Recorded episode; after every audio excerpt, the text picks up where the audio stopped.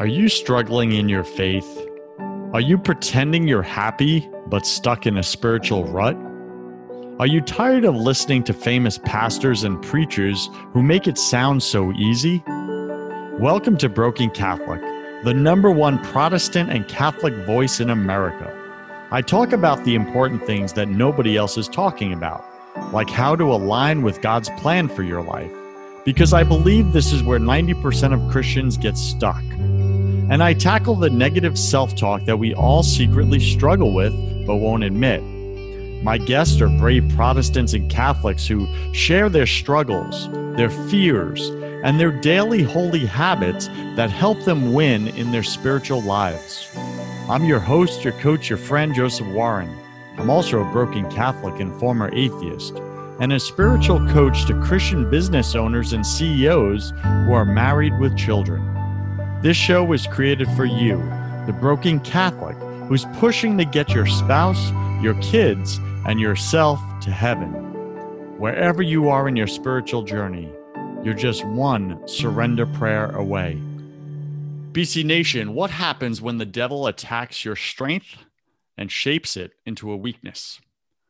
JD Danny McCabe maintained a loving relationship with his wife for nearly 20 years before the underpinnings of their marriage, family, and world began, began to crumble. Their foundation had always been rooted in the mantra that trust is the bedrock of a healthy relationship.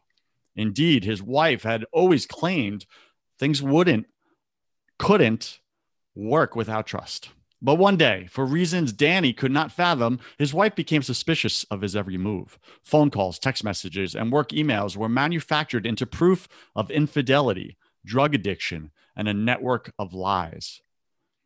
Now, for any of you listening right now that have ever been falsely accused, false accusations, been attacked by the enemy through that, I know I have in my life many times in relationships, you're really going to want to listen to this show and this isn't a show that's going to just be all negative. This is a show of going from struggle to triumph through the grace of God.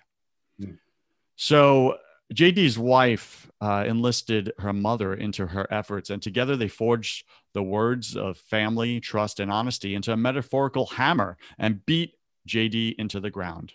Their accusations accumulated, twisting reality and eventually resulting in Danny's involuntary, involuntary hospitalization. So today, my guest is JD McCabe. Uh, he is the author of The Third Gift. You can find him at thethirdgift.com. Uh, JD, welcome to Broken Catholic, number one podcast on iTunes for Protestants and Catholics. Go ahead and just take 60 seconds uh, and fill in some of the gaps in that intro, would you? Yeah, well, first of all, Joseph, thank you very much for the opportunity. It's a privilege to you know be on your top-rated podcast. So thank you, sir. Appreciate it. Um, I think the intro covered a lot of it. We were um, in a very happy, stable marriage for 17 years. And, you know, right at the mark of the 17th wedding anniversary is when the accusations of infidelity began. And then shortly thereafter, it was um, accusations around drug addiction. And a lot of that was prompted by some unexpected weight loss that I began to experience um, in the spring of 2014 when I suddenly, in less than six weeks, lost 35 pounds. I started working out a little bit, but initially I thought that was the reason for the weight loss. And then it was 40 pounds, then it was 45 pounds. And then ultimately um, that further strengthened her accusations of infidelity and drug addiction. And she got her mom involved and on board and turned her into what they call a negative advocate. And she quickly began the verbal assaults as well and, and the mm. skepticism, speculation that there was something going on with me. Got it.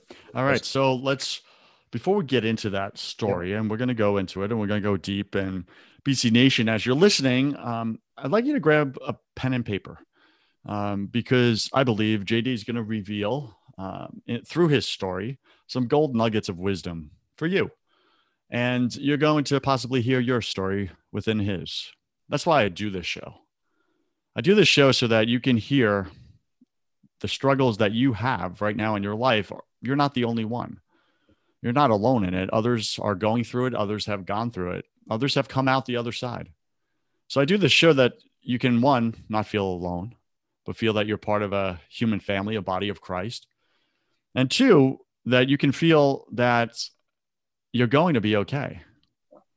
And what's missing right now, possibly, is your full trust and reliance and leaning and falling upon God when you have nothing, you have no more strength, you just can't go on anymore. It's that stripping away of self, it's that dying to self where we need God desperately because we ran out of us. So if you're in that place, be encouraged.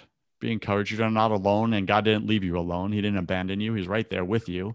You got to look for him though. Mm-hmm. You got to you got to lean into him. So JD, before we get into the story, take a minute, share something personal about you uh, that very few people in your business life actually know. Uh, well, in my in my business life, and, and so I, I, would think probably very few people know that I spent nine days in a, in a psychiatric facility, other than colleagues that are very close to me. And I think similarly, there would be other business colleagues that have no idea the depths of darkness that uh, I experienced over the four or five years of, of our marriage crumbling and all the different turn, turns of events that took place. So yeah. I, I hid that from a lot of people. So I get that. And I get why you would hide that, right? Because that could be like, uh, you know bad perceptions it could close off career opportunities etc right. right. plus right. you're human. You don't want to be rejected. Like right. nobody does right? So i really get that. Thank you for being real and open about that. That takes a lot of courage. I acknowledge you for that. All right let's get into it. So i want to go back in time prior to the marriage. Yep. Um, let's just start like describe real quick um, your family life. What was life like as a child? Really quick. Were you raised in a home with faith? Uh, was God present? Um, what denomination?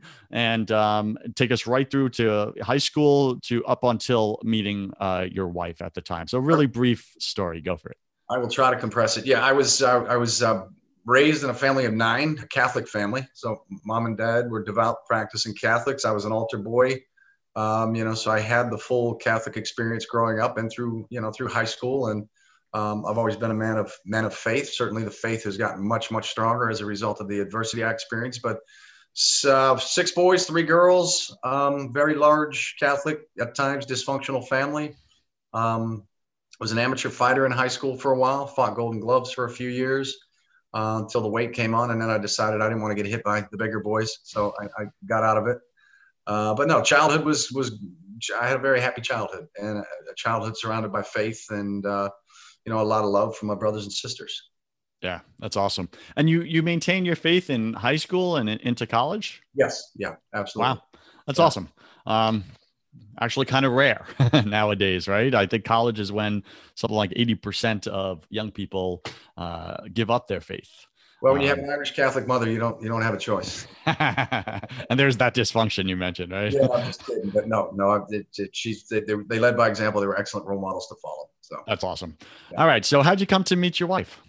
Met her playing uh, at a, playing in a slow pitch softball league. So at the time that I that I met her, uh, I wasn't I wasn't looking for anything. I was 26. I was just beginning my my career. I was having fun doing what I wanted to do with the boys and and coaching my younger brother's basketball team. So it was all about me. And then I, I met her playing playing on a slow pitch softball team. One of her girlfriends' husbands at the time played on the team, and that's that's how we were in, introduced. So it was a brief introduction that night, and then we we reconnect about three months later. Got it. And what did you fall in love with in her? What did she possess that you were like, I gotta, this is my gal, man? Yeah, she was, she was very attractive. She was a beautiful woman. Um, she was very fiery.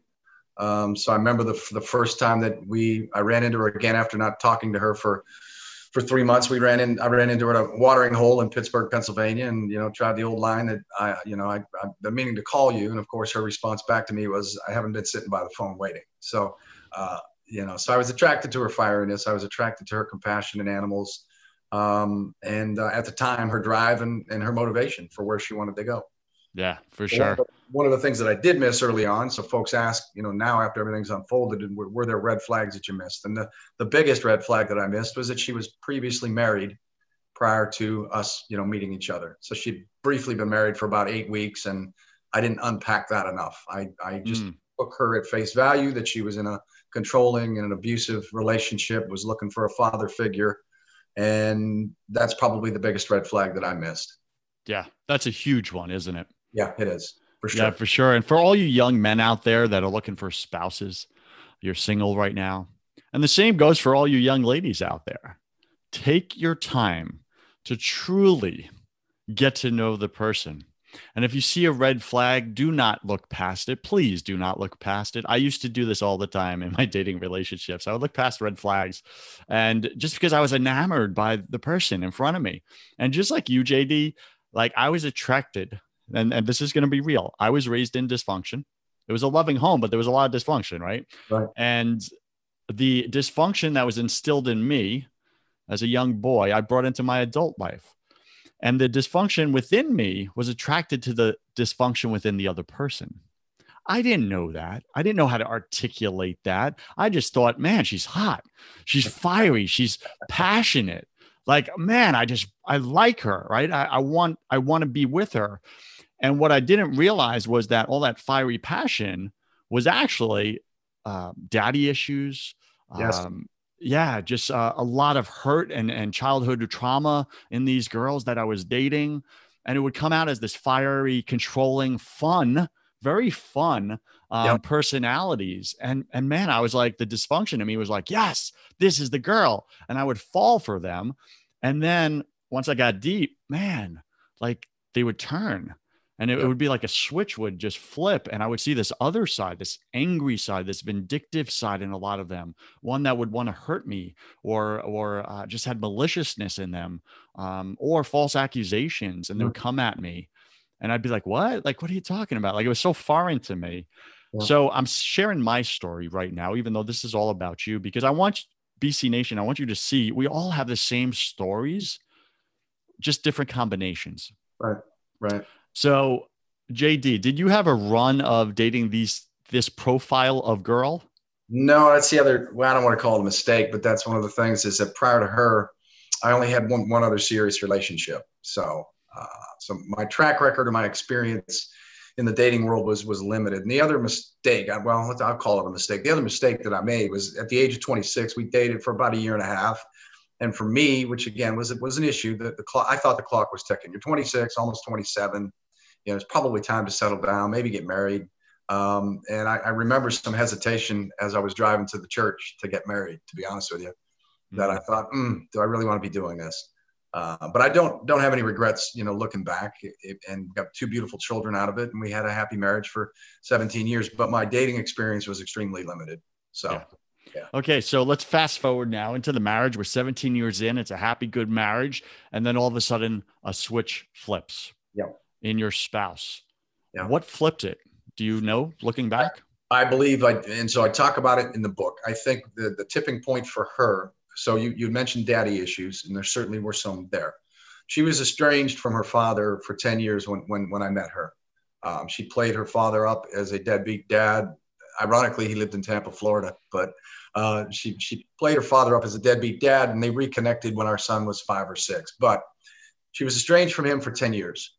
They reconnected. We had a relationship with him, which I supported. It was a superficial relationship at best on her part.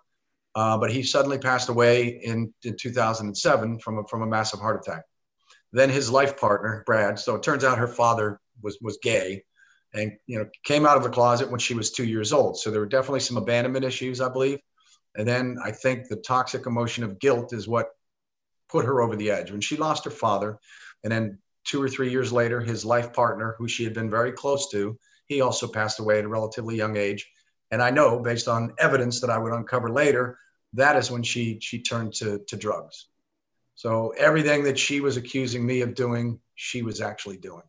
But it was in it was in 2010 when when that began that her accusations against me started out of nowhere, out of the blue. There was nothing, you know, none of none of my actions would lead her to believe that that I actually was doing any, anything outside of our marriage. So just to clarify, you were faithful in your marriage, correct? Absolutely. Absolutely. Yeah. 100%. Okay. Yeah. Got it. Yeah. And this is a very common story. And I know it's so deep and, and personal to you. However, it's, it is very common, this story. And, and that is we accuse others of the very things we don't like in ourselves. Right. So BC Nation, look around you. Like, what do you complain about in other people often? Then look in the mirror. Right. Is that the very thing you don't like about yourself?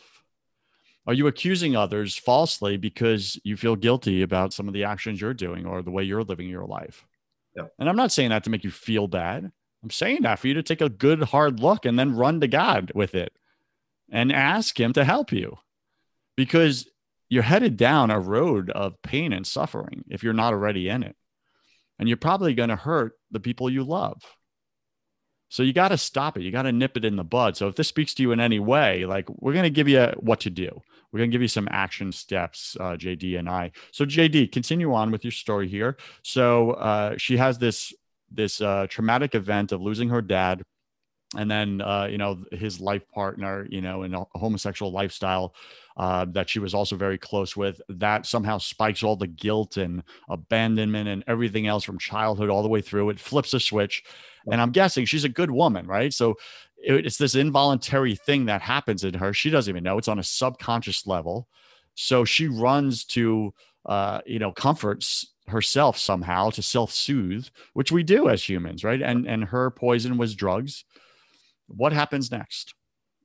Yeah, so when the accusations began, and ultimately that that was that was my undoing. So she, as you as you read in the, the, the intro, she was playing, she was pulling on the trust card, and her her biggest mantra between her and her mother was that we never had trust in the marriage. So um, there were a couple of lies in the marriage, which I'm open and honest about in the book. That that I lied about drinking too much on a business trip in New Orleans, which she resurrected from 15 years ago.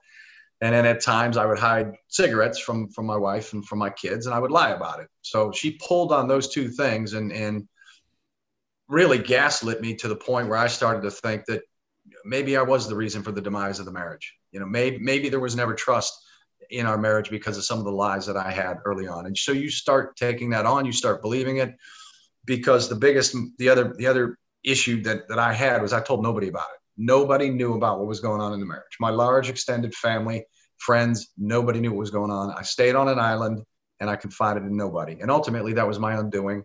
And I would end up in a psychiatric facility, um, hollowed out, and got caught up in the broken mental health care system, got caught up in the broken medical medical system, where I had my family practitioner at the time involuntarily commit me to a psychiatric facility. Mm. Based on the based on the premise that he thought I had bipolar disorder. So I was misdiagnosed with bipolar too. Yeah. So JD, mm-hmm. why did you not reach out and confide in someone as you're going through this? Well, it was a crucifixion, really, in your marriage. It's a putting to death your marriage, right? right. Um, and just the pain and the accusations. And I know we're men, and men, we just don't want to ask for help. We we go to isolation because that's where the enemy wants us. Yeah. It's easy to take one man out when he's standing by himself. Right. So why did what was going on inside of you? What was the thought process or the negative self-talk where you're like, I need to confide in someone, even just to, you know, a sounding board, but I'm not going to. Because uh, I think I got caught up looking with inside myself. Um, I became self, you know, when you say somebody self self-absorbed, it's negative, but I became self-absorbed trying to look in the mirror and really look to see if in fact I was the reason for what was what was happening, you know. Um, and perhaps was maybe a little bit of shame. Maybe again, I just was I was truly trying to figure out what was going on, what prompted all of this, where, where did these accusations come from, and then ultimately my daughter would also get involved. She was alienated from me for two years. She was 15 and very gullible at the time, and so I felt like truly I was on an island. But it was a mistake that I made to to to not confide in anybody that's ultimately what caused me to get locked in on my misperception of who I was as a man, who I was as a husband, and as a father. So I lost sight of all of that. Mm. I surrendered. I surrendered my identity. Wow. Yeah. What would you say to BC Nation right now to a man who's in this type of marriage or a woman who's in this type of marriage? They're being accused of things that they know they're not doing, they're not guilty of, but they're starting to doubt themselves because they've heard the lie for so long now.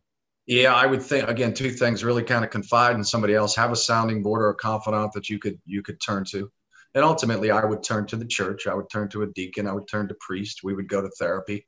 Um, so recognize that, but do what you can to try to stay true to yourself. Don't I mean recognize your faults, right? There there were there were things that I did in the marriage that obviously she was able to pull on and really begin to bury me with, but um, yeah, I, I lost sight of all the good qualities that in in me.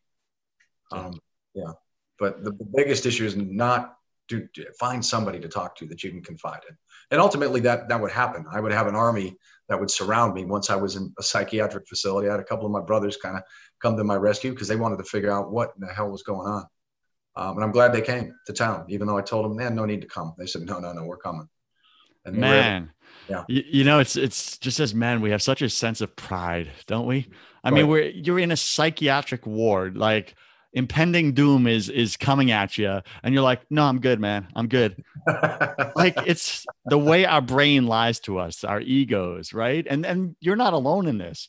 I yeah. speak with a lot of men in my coaching business and this is exactly what they they do how they right. show up. I've done it. I'm like no i'm good man. I'm fine. I'm working it out. I'm working on it. That's the famous line i'm working on it. We'll figure it out. Yeah yeah. yeah. we'll figure it out alone on my own island by myself. I'll fix me. Okay, how's that working for you? Well, not well. well, because I think the other the other piece of it, Joseph, is is you you're you you're really your mind is twisted because you're trying to figure out how the hell how the hell did you end up here? How did this happen? Yeah, you're trying to sort that out first before you can explain to somebody why you got to where you got to. You know how you ended up there, and there was yeah. there was so much I was lacking clarity, and that's why the title of the book, you know, the third gift. The third gift is what gave me clarity. I mean, that's when God intervened and finally said, "Here's your answer to what was going on in your marriage." Tell me, tell us more about that. How did that come to pass?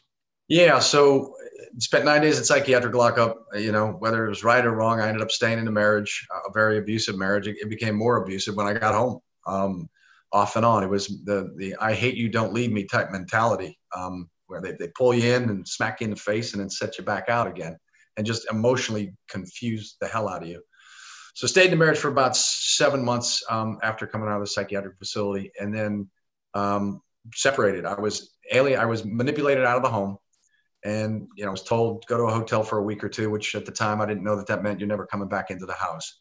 So there were some other things that transpired legally that she did behind my back that forced me out of, out of my house. So ultimately we ended up at mediation and at our first mediation is when the revelation was made in addition to you know trying to mediate around alimony and separation of assets and so forth so on. Through the mediators when she revealed she accused me of giving her you know herpes. So so the, the third gift people say well the third gift's not herpes. The third gift is not herpes but the third gift is the clarity that came along with it where this mediator dropped on the table after making their initial offer said oh by the way she wanted me to let you know that you gave her herpes. And it was at that point that, you know, you got betrayal, you got disappointment, and you got joy all at the same time wrapped into one, where I finally realized, okay, now it makes sense. She's been out running around on me because I know I haven't been with anybody. Uh, so it was a being in the medical pharmaceutical field. I looked at the test. It was a DNA test, and she was 100% tested positive for herpes 2. So that's opened my eyes, and that led me to discover all sorts of things through medical claims and pharmacy claims that I had no idea I had access to as the primary card holder for our insurance. But I spent hours and hours and hours, and that's where I uncovered the drug addiction, uncovered the fact that there were multiple STDs that she had, um, and you know led us down the road of of an alimony trial because in North Carolina, if there's proof of infidelity, there is there is no alimony. So that's when the long drawn out legal battle began and our journey through the legal system for three years, three, four years. Wow. But it was, it was a gift. It was a gift that, that again, God really intervened and saved my life at that point and provided me with, you know, emotional freedom is what I, I like to call it. Cause I could so how was, how was your relationship with God at that point? Like you're on this island by yourself, you're boxing out your bros and and people that love and care about you. Um and and it was your way of surviving because you're trying to figure it out all in your head. What the heck happened? How did i get here? Yeah.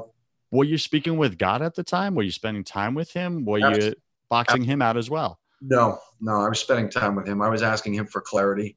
Um and yeah i was asking him for clarity. And that's what people say why did you stay in the marriage? You know after you were in a psychiatric what why?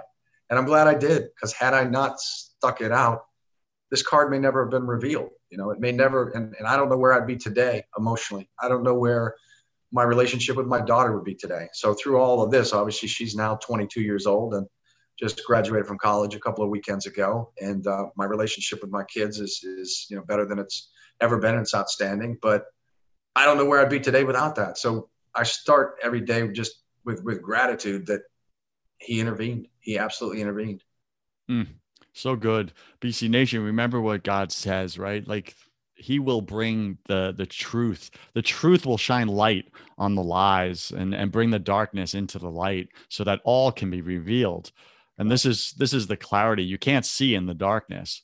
Right. And and JD's praying to God and you know, I just want to say, as you're going through your struggle right now, whatever you're dealing with uh, in a relationship of toxicity, um, the biggest thing you can be doing, the best thing you can be doing is spending time with God.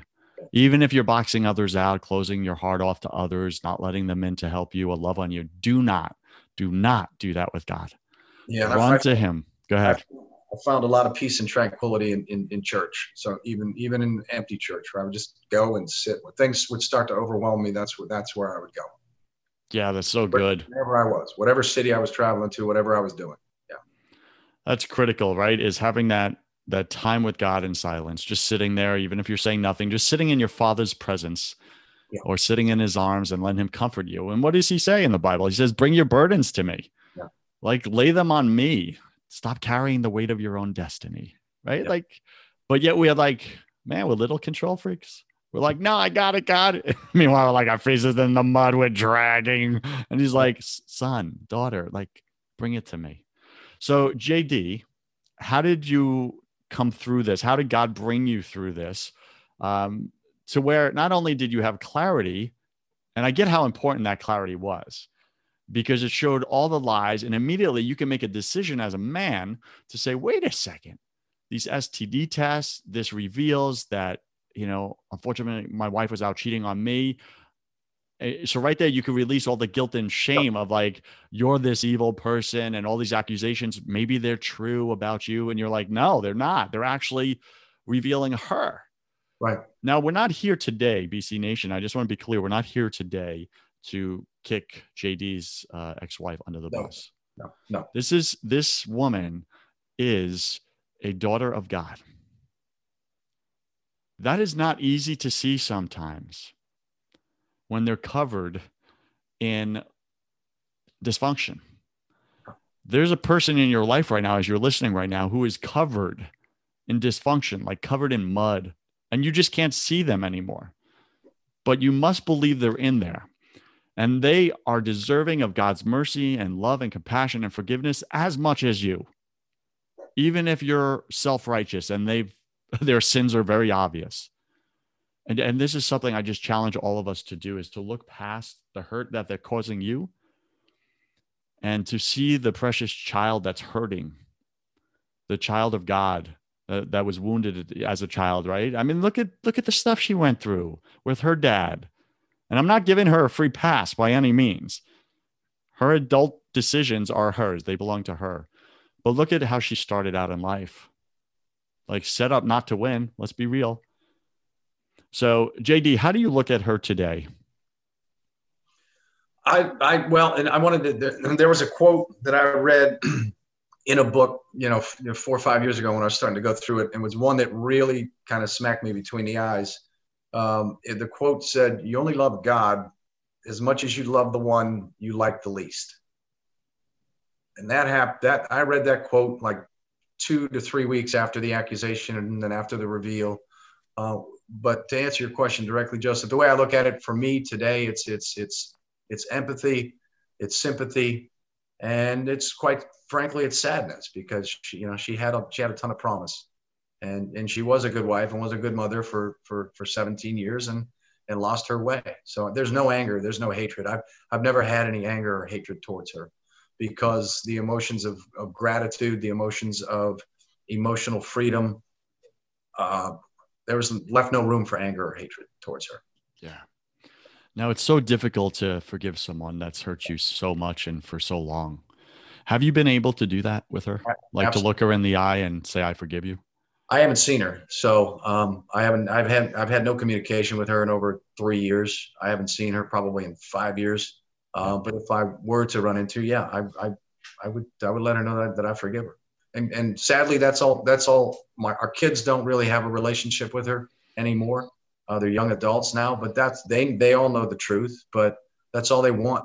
They, they they forgive their mother. They just want her to own what she's done, so they could have some type of relationship, but she doesn't have the mental capacity to do that. But if I were to cross paths with her, yeah, absolutely. I would let her know I've forgiven her and I forgave her mother way back when. I mean, three, four years ago, I quickly got to forgiveness with both of them. Wow. Because of the fact that they set me free. Yeah. And because of the fact that I had the truth and I was able to get my feet back under me. And, you know, and continue to grow. Yeah, for sure. That's so good, right? And and sometimes we forget that forgiveness not only it's not so much about setting the other person free. Sometimes it's setting ourselves free first. Yes. yes. And this is God's way. The way you get set free from the hurt that's been done to you, BC Nation, is you forgive the person who hurt you. There's no other way around it. This is God's way. This is why while Jesus is hanging on the cross, he says, Father, forgive them. They know not what they do he sets the example. He forgives the perpetrator that hung him on the cross, which is you and I. And he says, do the same. So forgive that spouse, forgive that sibling, forgive that parent that hurt you so long ago. And you will be set free. Until you do that, you're still carrying it. Yeah. And God wants to release you. Is there anything you want to say around that, JD? Just that it's just that it's it's it was cathartic to be able to just to, to recognize that she her actions are driven by something else. The, the, the other piece that I had to get some seek some religious counsel on is wrapping your head around the fact that the devil is indeed real, right? Yeah. Satan was once an angel too, right? But I, I, I knew that, right? I know evil exists. We see it, we, we live it, we see it. But when when you're laying next to it and you've spent 25 years with it, it's hard to wrap your head around the fact that somebody could be just that evil. Because the other thing that I, I haven't mentioned yet, and there, there's a lot to the story, but the other thing I would discover, Joseph, after I'd been out of the house about a year, she was also poisoning me with arsenic. So I, that was the reason for the weight loss and a lot of the medical symptoms that I began to experience, you know, when, when our marriage started to unravel. So there was one discovery after another. And by the time I discovered that, didn't even it didn't even really faze me. It's just like oh well, okay. She was poisoning me with arsenic on top of everything else. So, like, you found evidence of that, just to clarify, of arsenic. Yeah, I, like, I had a positive hair and nail test. So I had a lot. I I had a long medical journey trying to figure out why I was having some of the symptoms I was having, why some of my blood work was off, um, whether it was white blood cell counts. I mean, I, I was tested for leukemia, early onsets of uh, Lou Gehrig's disease, Parkinson's. They couldn't find anything until I got to a liver specialist and shared with him some of my story. Told him I had had a blood test done for heavy metals poisoning. And he said, Well, a blood test won't pick that up. It'll pick up acute exposure, but it won't pick up chronic exposure. So he did a hair and nail test and confirmed that indeed I had been chronically exposed to arsenic. Yeah. Wow. Yeah. BC Nation, I want to say this. And JD, I, I heard you. I heard what you said. One of the most difficult things to do is to separate the precious son and daughter of God um, who's hurting you uh, and doing evil to you from the evil itself. Yeah. Sometimes we look at them and we call them evil. They're not. They're a hurting human just like the rest of us, but they're allowing evil to happen through them. And they don't know better. It's a blind spot, right? They're hurting that bad. And the enemy is the real perpetrator. And I just want to bring that into light because the enemy likes to hide behind people. He's a coward. And he does not want to be seen. That's where his power is. So, as your wife is poisoning you with arsenic, it's very easy to look at her and call her evil, when in fact she's not. She's just a hurt child that's doing evil things. Right. The enemy is the one that's like whispering lies in her eye, in her ears that you can't trust him. He's going to hurt you. You better hurt him first Yeah. right? He's going to leave you. You better make you abandon him first. He's going to cheat on you. You better cheat on him first. These mm-hmm. are the lies that are happening in the other person, and it's all the enemy. So I want to say that because that's a very, very, very important distinction. And we want the enemy to take all the blame, not the person. Yes, the person is responsible for their actions, but they're not at fault. And and and I know that's a, a little play on words. But when it's blind spots and it's hurts and trauma from childhood and they have no control over it for the most part, it's happening on a subconscious level, they're not at fault technically. They are responsible, sometimes legally, for yeah. their behavior.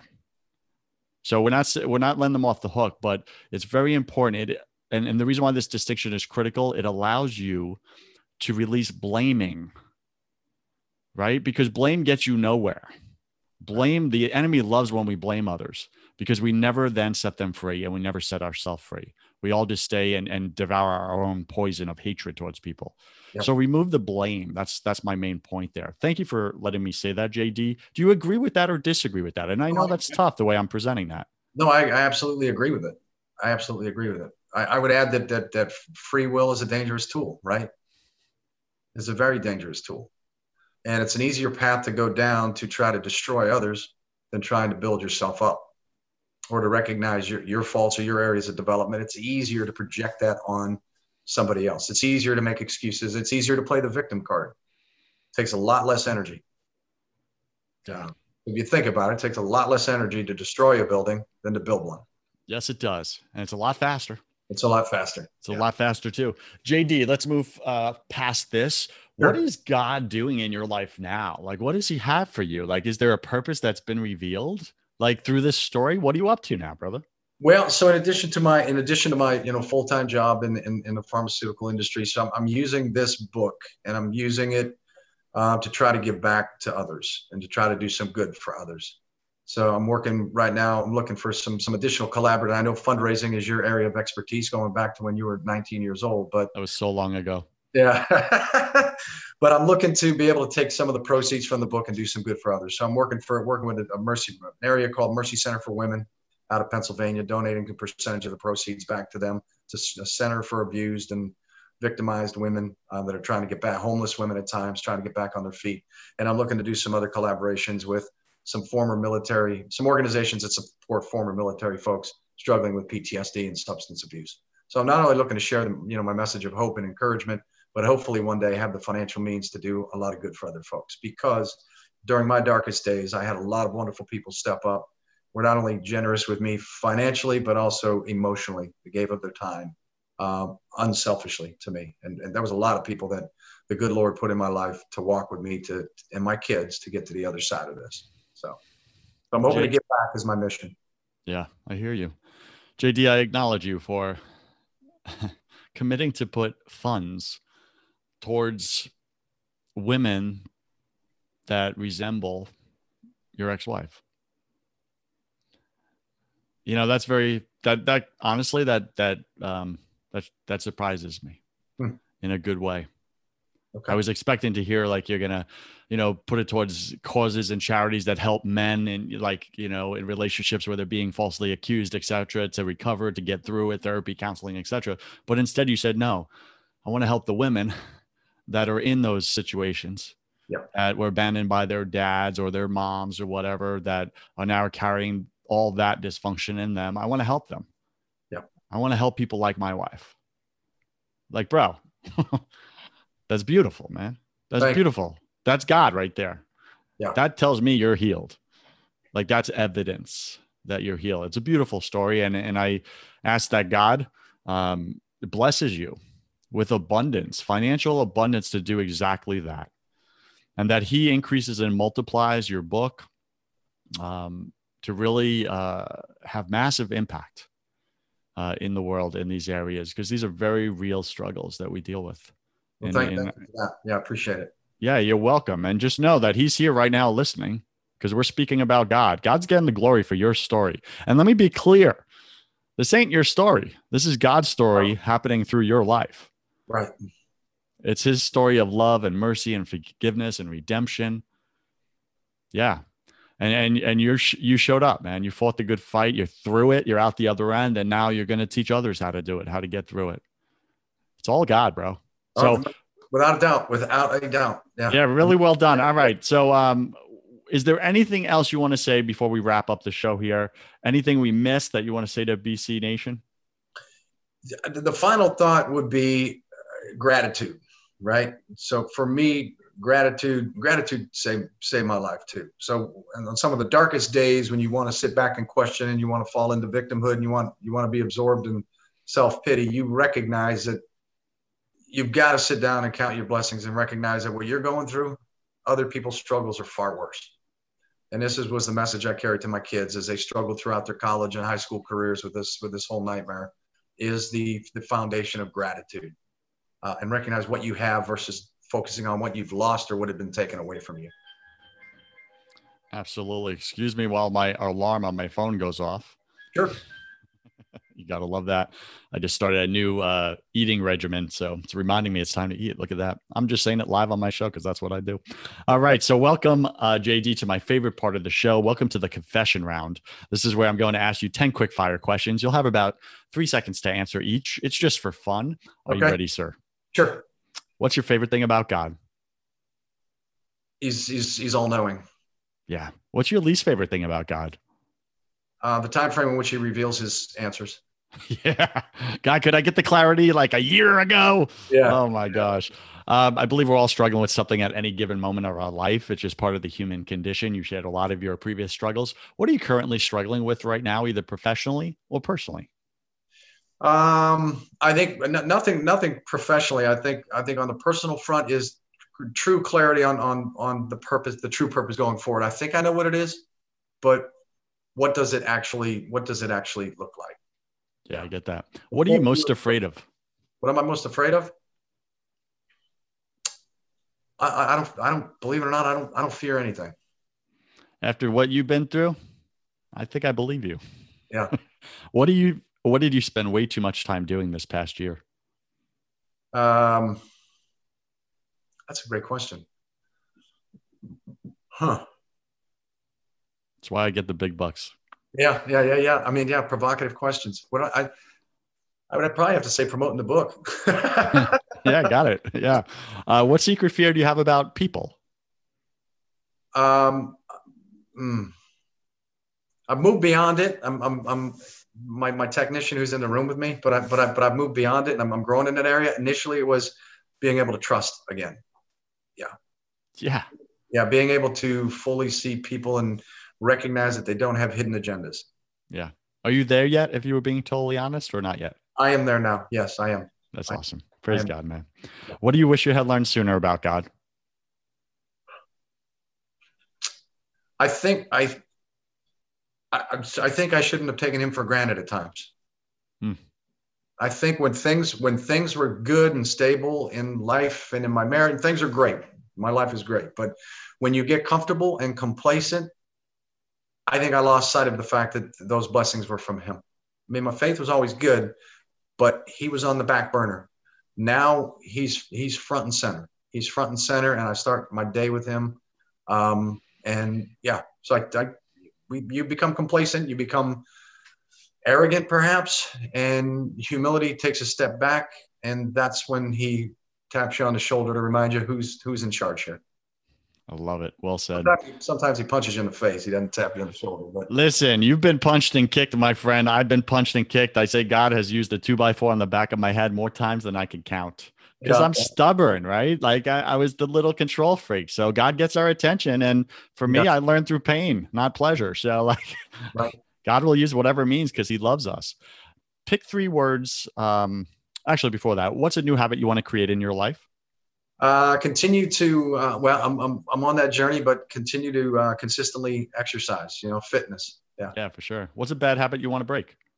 Oh man, cigarettes. I've got to I've got to put the cigarettes away. Yeah. What are you doing, man? You're a temple of God. That's like graffitiing his temple. I know. Why, why are you disrespecting your father like that, man? Stop it.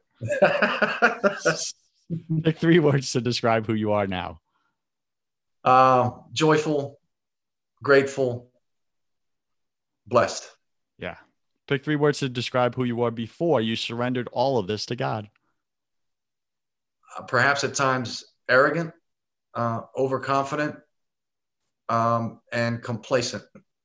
Yeah. Deadly combination, isn't it? Yes.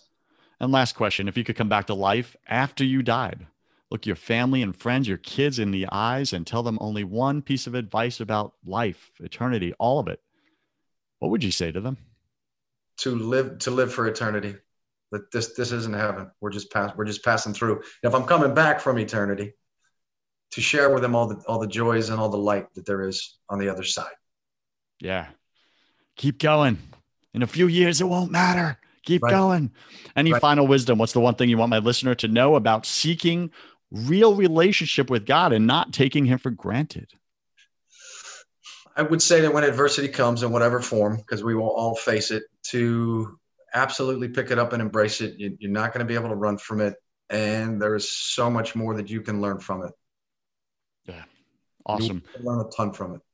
And JD, where does BC Nation go to pick up your book or learn more about you or connect with you if they so so choose?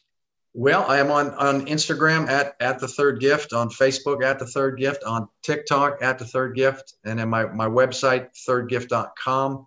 The book is available through Ballast Books. That's B A L L A S T Books, and then also Amazon, Target, all of your you know major online retailers.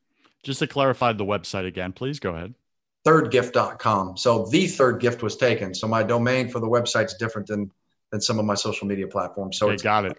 So I misspoke earlier in the show in the introduction, uh, BC Nation. So it's not the third gift, it's thirdgift.com. Thirdgift.com. Thank you for that correction, JD. JD, I wish you God's love, peace, and joy in your life, sir. Thank you, my friend. It's been a pleasure talking to you, and, and uh, I appreciate the inspiration that you're bringing into my life today. So thank you for what you're doing and continue to do it. Have you tried absolutely everything and nothing has worked? Have you tried therapy? Have you tried coaching? Have you tried counseling, Christian counseling? Nothing's worked for you, for your spouse. You just want better communication. When you wake up, do you feel like you want to crawl under a rock in the morning time? Is your brain so scattered and foggy at this point that you're not following through with things? You're not keeping your word in the matter. You're letting people down, maybe your own spouse or kids do you have way too much on your plate and you're getting more and more frustrated, which is turning into anger? Are you battling addictions right now? Are you an amped up or frantic person with a lot of anxiety and you're off and on of bipolar and depression medicines? If any of these you connect with, then what I do is specifically this I do not do therapy, I do not do counseling. Those are for people that want to talk about their problems or learn different ways to cope and manage their problems. I don't do that. Reach out to me if you want to get rid of your problems permanently. Like, be done with the addiction, be done with the medications, be done with the escaping your life because you just feel so powerless in it. If you want those results and you want peace, it's what we all want. We're all chasing it. We had it as kids, we lost it. Life beat the crap out of us. If you want peace, that's what I sell. It's God's peace. So you can find that at josephwarren.net. You can schedule a call with me, complimentary. I'll contribute 30 minutes of my time into your life. We'll get clear on what you actually want. Then we'll see if we're, we want to work together. And that's me interviewing you to see if you're ready. Are you ready to do what it takes?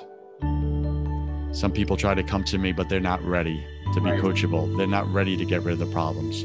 Again, if you don't want to talk about your problems anymore and you've tried everything and nothing has worked and you want to permanently get rid of them, go to josephwarren.net and let's see if I'm your guy.